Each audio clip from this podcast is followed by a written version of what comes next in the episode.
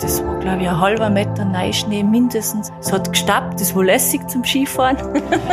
Aber es war trotzdem einfach ein herausfordernder Einsatz. Wir kommen vom Tal und der liegt von mir aus auf zweieinhalbtausend Meter um. Das, das dauert einfach, bis wir vor Ort sind. Man kann einfach am Berg wirklich minimalistisch erst versorgen. Da geht es einfach hauptsächlich ums Wärmemanagement, damit wir einfach schauen, dass die Leute nicht nur mehr auskühlen. Die Dankbarkeit für die Leute, also das ist schon auch was, wenn man die da rettet. Das gibt dann schon auch viel Kraft und dann denkt man sich, okay, das Risiko, was ich eingehe, das passt halt einfach. Herzlich willkommen zu Kaleidoskop Leben, dem Podcast der Elisabethinen für ein inspiriertes Leben. Ich bin Michael Ettlinger. Und ich bin Schwester Helena Fürst.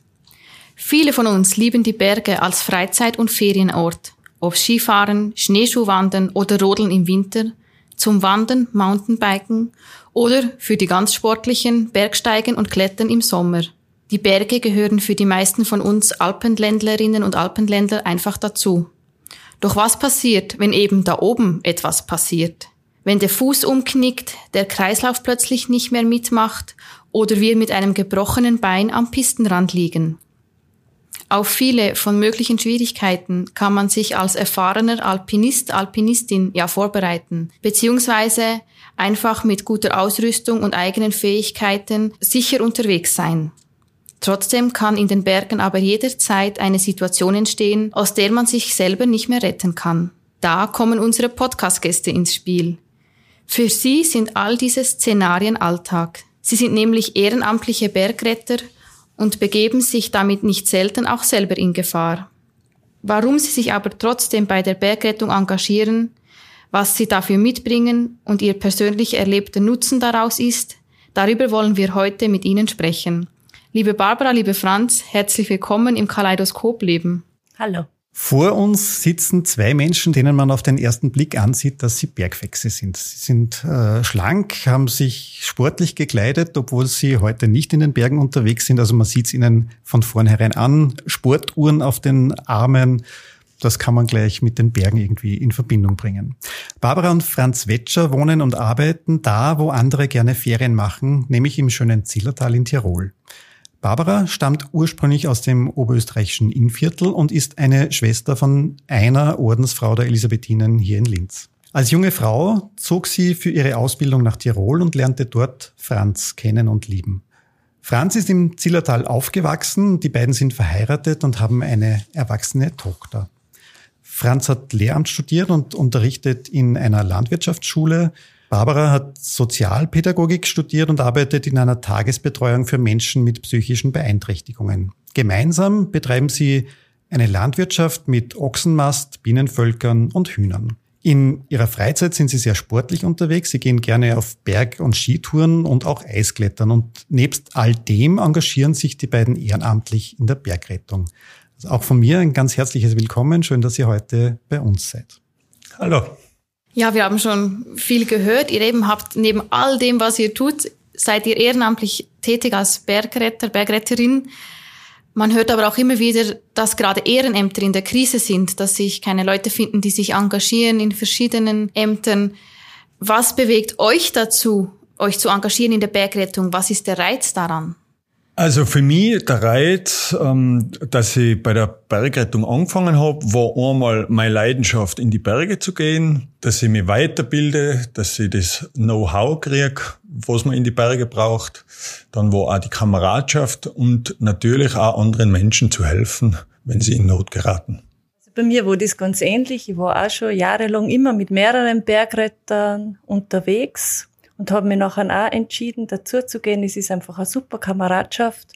Ich finde auch, dass mh, mm, jeder äh, was zur Gesellschaft beitragen soll und da ist ein, ein Ehrenamt, das man eigentlich sowieso schon tut, auch privat. Also wir sind einfach sportlich äh, unterwegs. Ja, das hat sich noch einfach super verbinden lassen. Und wird man da angefragt oder geht man da hin und sagt, hallo, ich möchte gerne mitmachen? Und gibt es da irgendwie Voraussetzungen? Eben körperliche Fitness ist sicher ein Thema, oder? Ja, prinzipiell ist es so, dass man sich melden kann oder dass man auch jemanden fragt. Das ist ganz unterschiedlich. Ähm, und nachher muss man natürlich eine Ausbildung machen. Man ist zuerst einmal ein Jahr bei der Ortsstelle dabei und mm, ja, schaut sich das einfach an und nachher entscheiden die Leute, die dort schon dabei sein, ob man zur Anwärterüberprüfung antreten darf. Da hat man nachher einen Sommerteil zu absolvieren und einen Winterteil zu absolvieren. Und nachher ist man überprüfter Anwärter und nachher macht man erst die Ausbildung zur Bergretterin oder zum Bergretter. Die macht man nachher im Jamtal. Da ist auch ein Sommerkurs und ein Winterkurs. Und ja, nachher ist man fertiger Bergretter. Sommer und Winter heißt, man muss auch Skifahren können, wahrscheinlich. Oder geht's auch, dass man nur im Sommer Bergretter ist?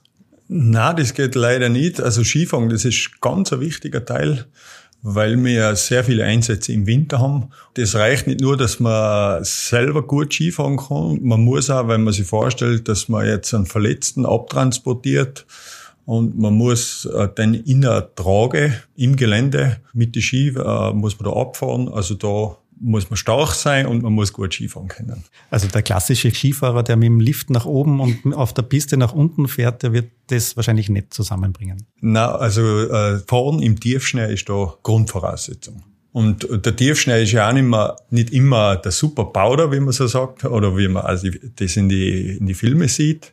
Äh, oft ist er, ist ein batziger Schnee oder wir sagen dazu ein bruchharschiger Schnee, wo es wirklich schwierig zum Skifahren ist. Und dann kommt halt nur das dazu, dass man Material mit hat, einen Patienten abtransportieren muss. Also da gibt es schon Anforderungen an das Können. Wie läuft so ein, so ein Einsatz ab bei euch? Also jetzt wurscht, ob Winter oder Sommer. Ihr werdet irgendwie alarmiert, habt Dienst oder auch nicht. Wie läuft sowas ab? Die Bergrettung ist ja freiwilliger und das ist so, die Bergretter sind im Job, wenn es unter den Tag ist und nachher gibt's eine Alarmierung übers Handy. Das läuft über App. Wer Zeit hat, meldet sich auf eine App. Ähm, da gibt's einen Einsatzleiter, der das, den ganzen Einsatz koordiniert, der Rücksprache hält mit ILL, das wäre die äh, Leitstelle in Tirol. Die Leitstelle koordiniert alle Einsätze, sowohl Feuerwehr, Wasserrettung, Polizei und auch der Bergrettung. Und der Einsatzleiter macht quasi schon jetzt die Schnittstelle zwischen ILL und der Mannschaft.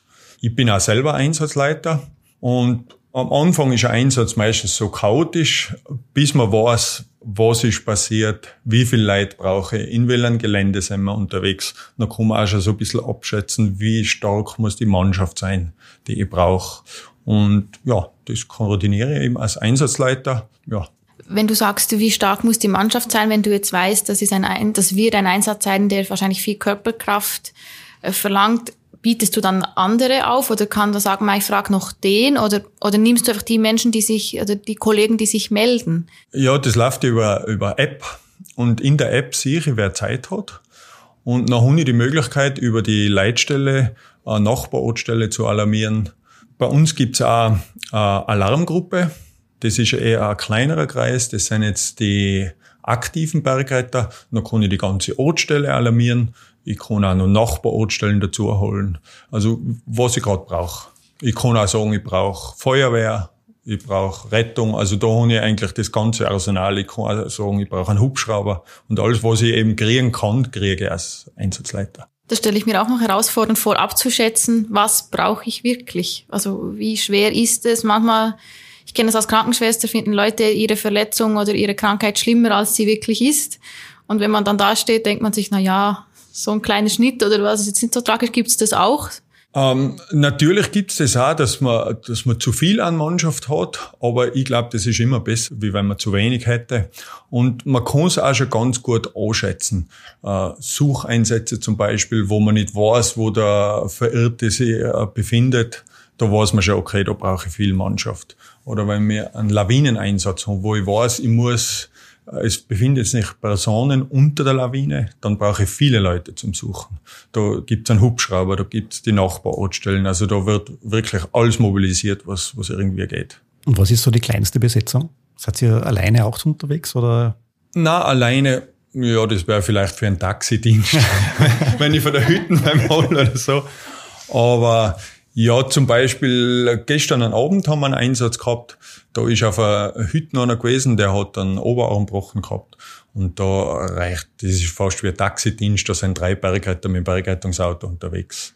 Aber man hat auch gesehen, der war nicht mehr gehfähig. Man hat ihn auch aus der Berghütte austragen müssen. Und äh, da sind noch drei Bergretter, eh schon das Minimum, was man, was man an Mannschaft hat. Und da wart ihr zwei gemeinsam unterwegs bei diesem Einsatz oder, oder seid ihr selten gemeinsam unterwegs? Ja, doch, wir sind immer wieder gemeinsam unterwegs. Also je nachdem, wer jetzt daheim ist und wer Zeit hat, der ruckt aus. Und natürlich ist man da auch gemeinsam unterwegs. Aber da sind wir Bergretter und Kollegen. Da arbeiten wir auch so zusammen. Aber vielleicht auch noch, damit man sich ein bisschen besser vorstellen kann, wie das, wie das abläuft ein oder zwei Jahre her, haben wir eine Alarmierung gekriegt. Ah, es war so von der Lawinensituation her recht eine angespannte Situation. Es war so ein gespannter Dreier und auf dem Sonntagsköpfel, das ist so ein Berg bei uns, knapp drunter, ist eine Frau unter eine Lawine gekommen. Ihr Begleiter oder Mann, weiß jetzt nicht genau, hat sie aus der Lawine befreien können. Und sie hat aber eine Verletzung gehabt, eine Fußverletzung hat sie gehabt. Und es war schon am Dämmern und nachher sind wir alarmiert worden ja, nachher, nachher musst du mal schauen, dass du dort hinkommst. Das dauert eh schon relativ lang. Also so eine halbe Stunde, bis wir in Hochfügen waren. Das ist so die, die, der Ausgangspunkt gewesen. Nachher war natürlich das Wetter, es war Sauwetter, es hat gestürmt, es hat geschnieben. Nachher äh, hat der Einsatzleiter gleich mal eine Einteilung gemacht. Das waren so drei, vier Leute, das war die Vorausmannschaft, die sind zu Fuß, das waren so 800 Höhenmeter, die sind da aufgestiegen und haben da geschaut, dass sie möglichst schnell dort sein. Der Rest von der Mannschaft, das waren auch noch so, ich glaube ungefähr acht Leute, wir sind mit einem Pistengerät. Also wir arbeiten da auch mit den Leuten von, von der Pisten einfach auch zusammen. Die, die unterstützen uns da nachher auch, der hat uns da aufgeführt. Und die haben einfach super Ortskenntnisse, also der ist da echt im, im Blindflug teilweise gefahren und hat uns halt geführt, soweit es gegangen ist, damit wir mit dem Material, mit der Trage, mit dem äh, Erste-Hilfe-Rucksack, damit wir da nachrücken können. Und das ist ja einfach auch schwer, das Zeug, also ich kann mich gut erinnern, da haben wir echt geschuftet und haben das nur ein paar hundert Höhenmeter zu der Frau aufgetragen Derweil haben sie sich halt erst versorgt. Man kann einfach am Berg wirklich minimalistisch erst versorgen. Wir machen da eine super Ausbildung. Das ist das Alpin Medic, was wir da geschult kriegen. Und da geht es einfach hauptsächlich ums Wärmemanagement, damit wir einfach schauen, dass die Leute nicht nur mehr auskühlen, damit auch die Begleiter, was dabei sind, dass, dass die einfach auch halbwegs warm haben. Und nachher ist die Frau einpackt worden. Und nachher haben wir sie ins Tal gebracht mit der Trage und haben auch den Begleiter ins Tal gebracht. Das war, glaube ich, ein halber Meter Neuschnee mindestens. Also es hat, es hat gestappt. Das war lässig zum Skifahren. Aber es war trotzdem einfach ein herausfordernder Einsatz. Ist nachher gut gegangen. Es war nachher natürlich auch dunkel, bis wir im Tal waren. Bischof schon ein paar Stunden verrammt auch. Ja, aber das ist so einfach nachher ganz grob so ein Ablauf einfach auch. Du hast jetzt gesagt, das ist zum Schuften gewesen. Wie viel Gewicht an Material tragt man da mit drauf? Man Gewicht, man hat einen eigenen Rucksack mit der Ausrüstung, was man einfach selber braucht, einfach an Jacken und äh, im Winter natürlich auch die, die ganze Lawinenausrüstung, Schaufel, Sonde, ähm, LVS-Gerät hast du dabei und nachher tragst du noch so eine Trage, da kann man schon mal 15 Kilo auch zusammen. Das teilst halt auf. Ich als Frau trage natürlich immer ein bisschen weniger wie die Männer, wie meine Kollegen, das ist eh klar. Und da, da schaust halt einfach auch, was, was ist gut möglich. Du musst ja aufsteigen mit die Feller und ja, ist schon ein bisschen was geboten. Und wenn so ein Einsatz vorbei ist, ihr habt jetzt die Frau ins Krankenhaus gebracht, geht dann jeder nach Hause oder tut man nachher noch nachbesprechen oder wie, wie ist das danach? Oder ist am nächsten Tag oder? Also das ist immer ganz wichtig. Ich meine, es gibt einfach das war jetzt ja ein, ein, guter Einsatz, aber es gibt einfach auch ganz herausfordernde Einsätze. Wir, wir haben auch Leute, die sich suizidieren und aus irgendeiner Schlucht zu bergen sein. Wir haben einfach auch Todbergungen und da ist einfach Psychohygiene schon ganz was Wichtiges auch und da haben wir schon auch die Erfahrung gemacht, dass äh, oft gut tut, wenn man danach sich auch noch zusammenhockt, oft auch beim, bei einem Bier noch ein bisschen nachbespricht, wie es gelaufen und dass man sich auch einfach nur ein bisschen Zeit nimmt, damit jeder so ein bisschen Ohr kommen kann auch und ja, das passiert so im, im Kameradschaftlichen oft einmal und funktioniert so auch ganz gut, aber es hat natürlich die Bergrettung schon auch, also es gibt da einen Krisendienst, den man in Anspruch nehmen kann. Ähm, ja, die Bergrettung stellt es natürlich auch zur Verfügung, wenn da jemand mehr braucht, dass man halt einfach auch Unterstützung kriegt. Man hat ja in den letzten Jahren immer wieder gehört, dass Bergretter dann nach dem Einsatz sehr, sehr kritisiert worden sind von den Geretteten selber oder auch von Angehörigen, weil sie vielleicht nicht schnell genug am Ort waren oder was auch immer da vorgeworfen worden ist. Seid Sie mit solchen Vorwürfen auch schon konfrontiert worden? Ja, natürlich sind wir auch konfrontiert worden. Aber das ist auch, weil die Leute der Meinung sind, dass wir das hauptberuflich machen. Und wenn man ihnen das erklärt, also der Großteil versteht das auch, dass das einfach die Zeit dauert. Wir kommen vom Tal und der liegt von mir aus auf zweieinhalbtausend Meter um. Das, das dauert einfach, bis wir vor Ort sind. Aber das Wichtige ist, im Gespräch kann man da sehr viel bereinigen. Also grundsätzlich sind die Leute dann schon sehr froh wahrscheinlich. Grundsätzlich, wenn einer Schmerzen hat, die sind wirklich froh, wenn wir kommen und wenn wir Abhilfe schaffen können. Auf jeden Fall. Du hast gesagt, Abhilfe schaffen. Ähm, was dürft ihr jetzt vom medizinischen her? Jetzt hat jemand eben Schmerzen, weil ein Fuß gebrochen ist. Ähm, was, was dürft ihr machen? Wann müsst ihr einen Arzt dazu holen? Oder habt ihr auch Ärzte im Team? Oder gibt das, ist es dann erst im Tal? Oder ja, wir haben das Glück, dass wir einen Bergrettungsarzt haben in der Ortsstelle. Man kann natürlich auch über die Leitstelle, da gibt's einen Pool an Bergrettungsärzten, die kann man anfordern, wenn man im Vorhinein schon weiß, es ist eine schlimme Verletzung, dann macht man automatisch einen Bergrettungsarzt dazu. Wenn Flugwetter ist, ist es natürlich einfach, weil dann holt man einen Notarzt-Hubschrauber und da ist sowieso ein Notarzt dabei und der kann natürlich viel besser gegen Schmerzen was machen wie wir. Weil wir können eigentlich nur, äh, wenn es irgendwo einen Bruch gibt, dass wir schauen, dass wir gut lagern, gut schienen, aber wir selber dürfen ja keine äh, Medikamente oder irgendwelche Schmerzmittel verabreichen. Jetzt gibt's ja so dieses uralte Bild von den Bergrettern mit dem Bernhardiner, der sein Fassel umgehängt hat mit einem Schnapsel oder was auch immer da drinnen war. Das gibt's wahrscheinlich nimmer so in der Art.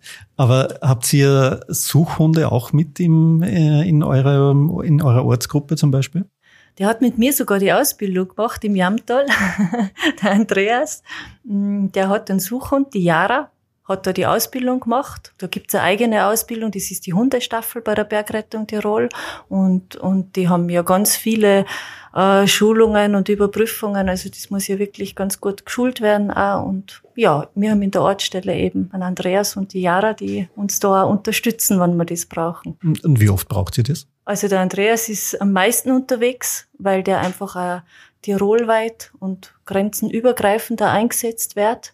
Der wird da oft mit dem Hubschrauber daheim geholt, also der hat extrem viele Einsätze jetzt. Ich glaube, der hat also nur mal zusätzlich so viel wie die Ortsstelle hat, hat er nochmal als, als Hundeführer. Also da ist wirklich viel unterwegs, ja. ja. Ja, also die sind sicher ähm, die, die Bergretter, die am meisten gefordert sind. Einfach weil es auch viele Sucheinsätze wahrscheinlich gibt in den Bergen, sowohl im Winter als auch im Sommer, wo sich irgendwer verirrt oder abgängig ist und man die Leute suchen muss, oder? Genau, und weil es auch wenig Hunde gibt. Also die Hundestaffel hat in Zillertal oder im Bezirk Schwarz, glaube ich, sind es fünf Hunde. So ganz genau weiß ich es nicht. Wie lange macht ihr das eigentlich schon? Also ich bin jetzt zehn Jahre bei der Bergrettung Kaltenbach. Und ich bin über 20 Jahre dabei jetzt schon.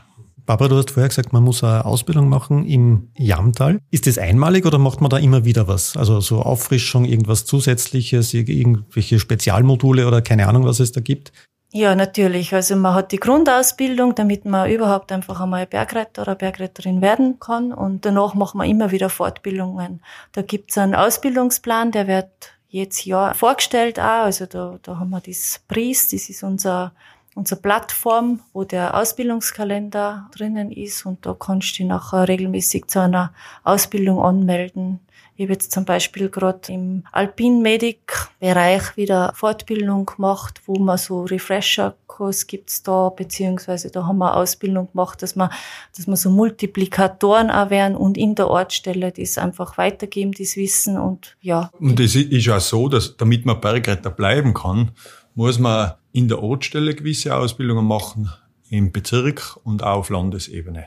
Also das heißt, wenn jetzt jemand das nicht macht, weil er vielleicht beruflich mehr eingespannt ist oder so, dann muss er quasi aus dem aktiven Dienst, sage ich jetzt mal, zurücktreten. Ja, genau. Er wird nicht gleich gefeuert, aber er wird einmal passiv gestellt und er kann natürlich, wenn er die Schulungen wieder geht, dann ist er wieder aktiver Bergretter.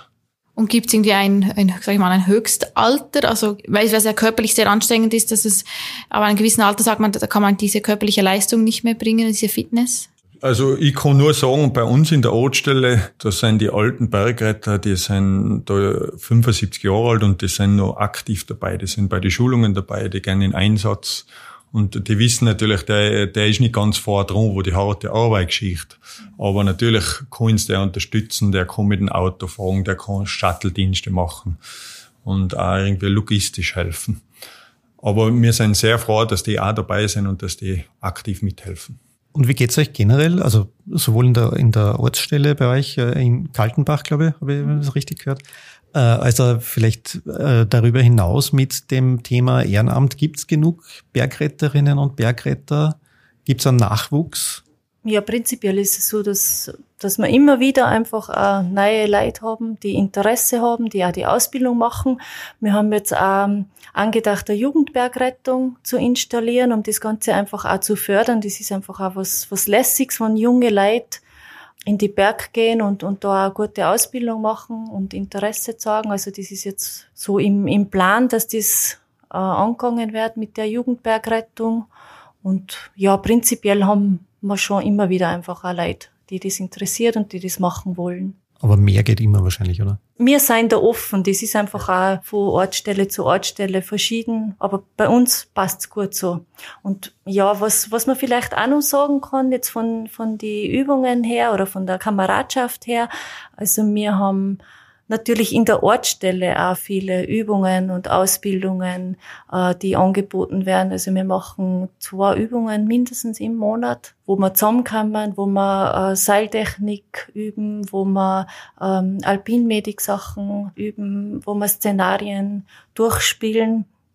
Also da kommt man zusammen und ja, übt am Abend und hockt dann auch noch äh, beieinander. Man muss natürlich auch beim Einsatz nachher die Leute kennen und deswegen ist Übung einfach das Um und Auf. Man muss wissen, wer kann was ganz gut. Es hat einfach jeder unterschiedliche Stärken und Qualitäten und das ist einfach im Einsatzfall nachher ganz wichtig, dass man die Leute auch gut kennt und deswegen ist es auch so wichtig, dass man regelmäßig übt und, und zusammenkommt. Also hat auch Kameradschaft einen ganz hohen Stellenwert. Ganz, also das ist wirklich ganz was Wichtiges. Wir machen auch Ausflüge jetzt. Ja, wir waren jetzt gerade im Rosengartengebirge in die Violet, also auf der Violet-Hütten, sein klettert in die Violet-Türme. Das ist einfach noch ein Ausflug, ein Gemeinschaftsausflug und das ist einfach lässig, da gemeinsam was zu tun und unterwegs zu sein in die Berg und ja, in dem Bereich, wo man sich halt auch wohlfühlt. Ja, und da lernt man sich auch gut kennen. Man lernt einzuschätzen, wer kann was. Dann weiß ich auch, was da im Einsatz kennen.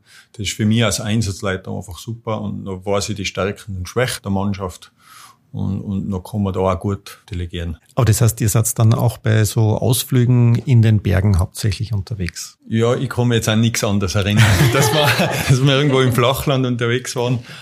Äh, es war mal angedacht, nach Wiener Neustadt zu fahren. Da gibt's auch Bergrettung, weil in, äh, da ist ja die Wiege des Kletterns. Und war mal angedacht, aber das ist nicht auf große Zustimmung gestoßen. Also von die Berge da ins Flachland einen Ausflug machen.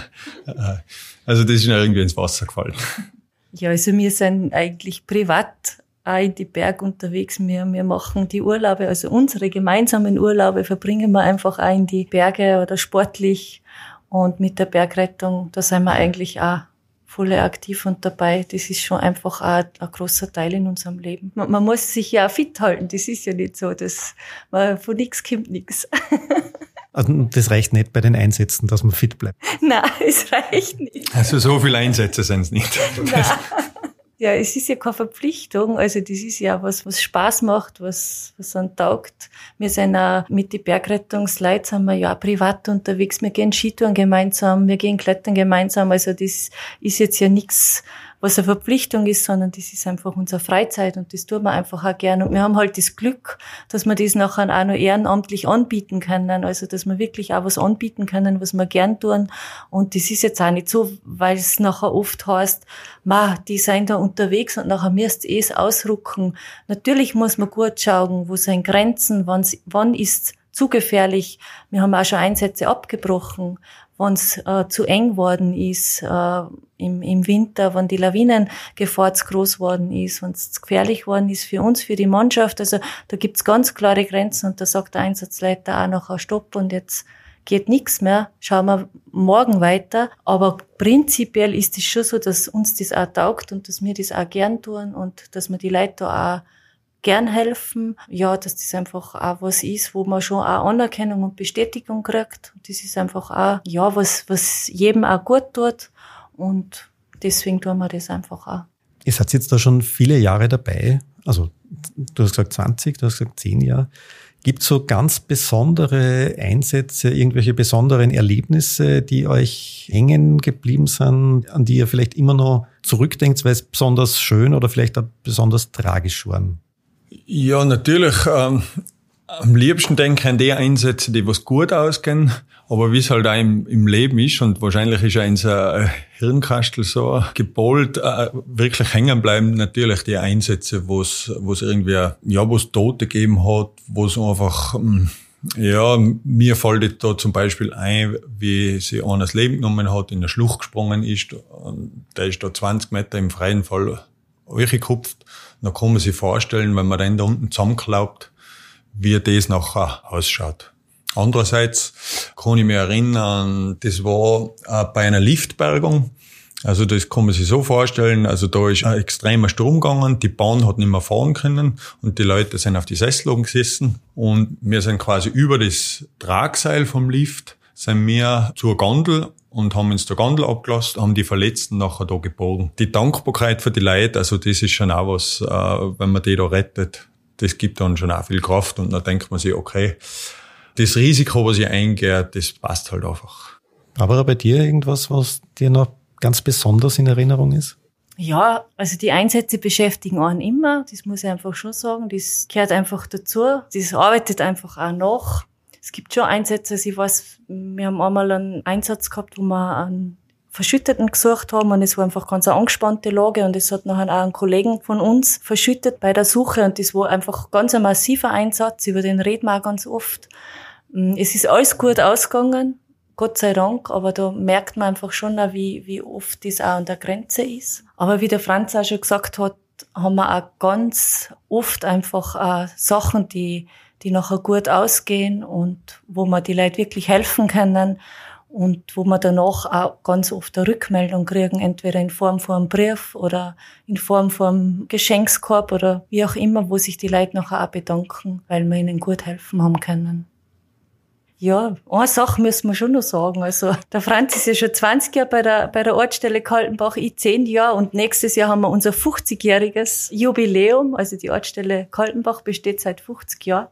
Wir haben ja gesagt, irgendwo möchten wir schon auch ein bisschen zum Anlass nehmen, dass wir mal sagen, hey, super, dass das immer noch gibt und ja, möchten auch zu den Leuten sagen, es ist lässig mit Enk und dass wir immer wieder so tolle Erlebnisse haben gemeinsam, auch mal Dankeschön sagen für das, dass man aufeinander erzählen kann, dass die Kameradschaft einfach auch passt und ja, es ist echt eine, eine super Truppe.